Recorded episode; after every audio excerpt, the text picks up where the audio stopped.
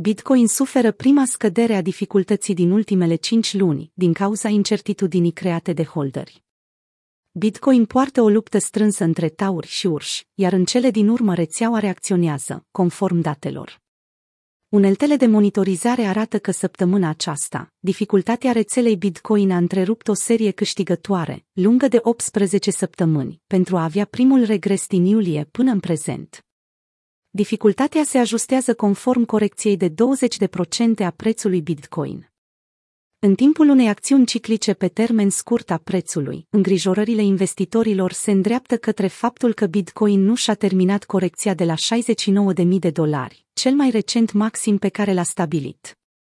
Surprizându-i pe analiști și chiar respingând un model vechi al prețului, BTC-USD pare că se află într-un teritoriu neexplorat de o lună de zile, în ciuda faptului că valoarea acestuia s-a dublat de la începutul anului.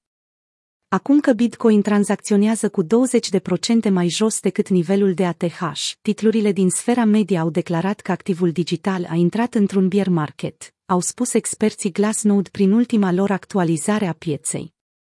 În orice caz, unii cititori ar putea să fie surprinși de faptul că perioada curentă de consolidare este de fapt cea mai puțin severă din 2021. Unii ar putea spune că pentru holderi nu există nicio diferență. Statisticile fundamentale ale rețelei sunt cele care suferă din cauza ultimei scăderi a prețului. Duminică, dificultatea a scăzut cu 1,5%, după o perioadă de creștere de 9 luni.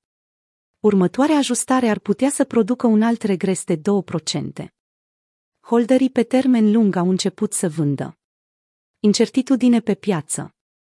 După o supraveghere atentă a peisajului, Glassnode nu a exclus ca prețul să-și continue declinul.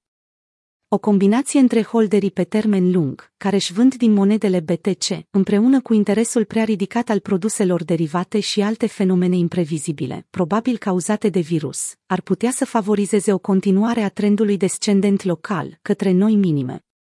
Interesul total și levierul din piața futures și a opțiunilor este la ATH, iar acest lucru reprezintă un motiv de îngrijorare cu privire la o scădere fulger, care să lichideze pozițiile. Rata de funding este singura care sugerează o perspectivă pozitivă, făcând plauzibil atât un short squeeze, cât și un long squeeze, au concluzionat experții.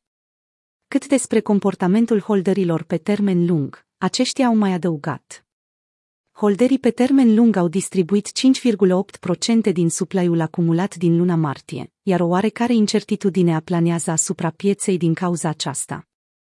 Între timp, discutând despre interesul total, Williu a evidențiat faptul că într-un climat post-ETF, activitatea ar putea să rămână crescută și să nu semnaleze neapărat faptul că se întrevede turbulență la orizont. Din punctul meu de vedere, o scădere bruscă nu e necesară, a transmis el printr-un mesaj.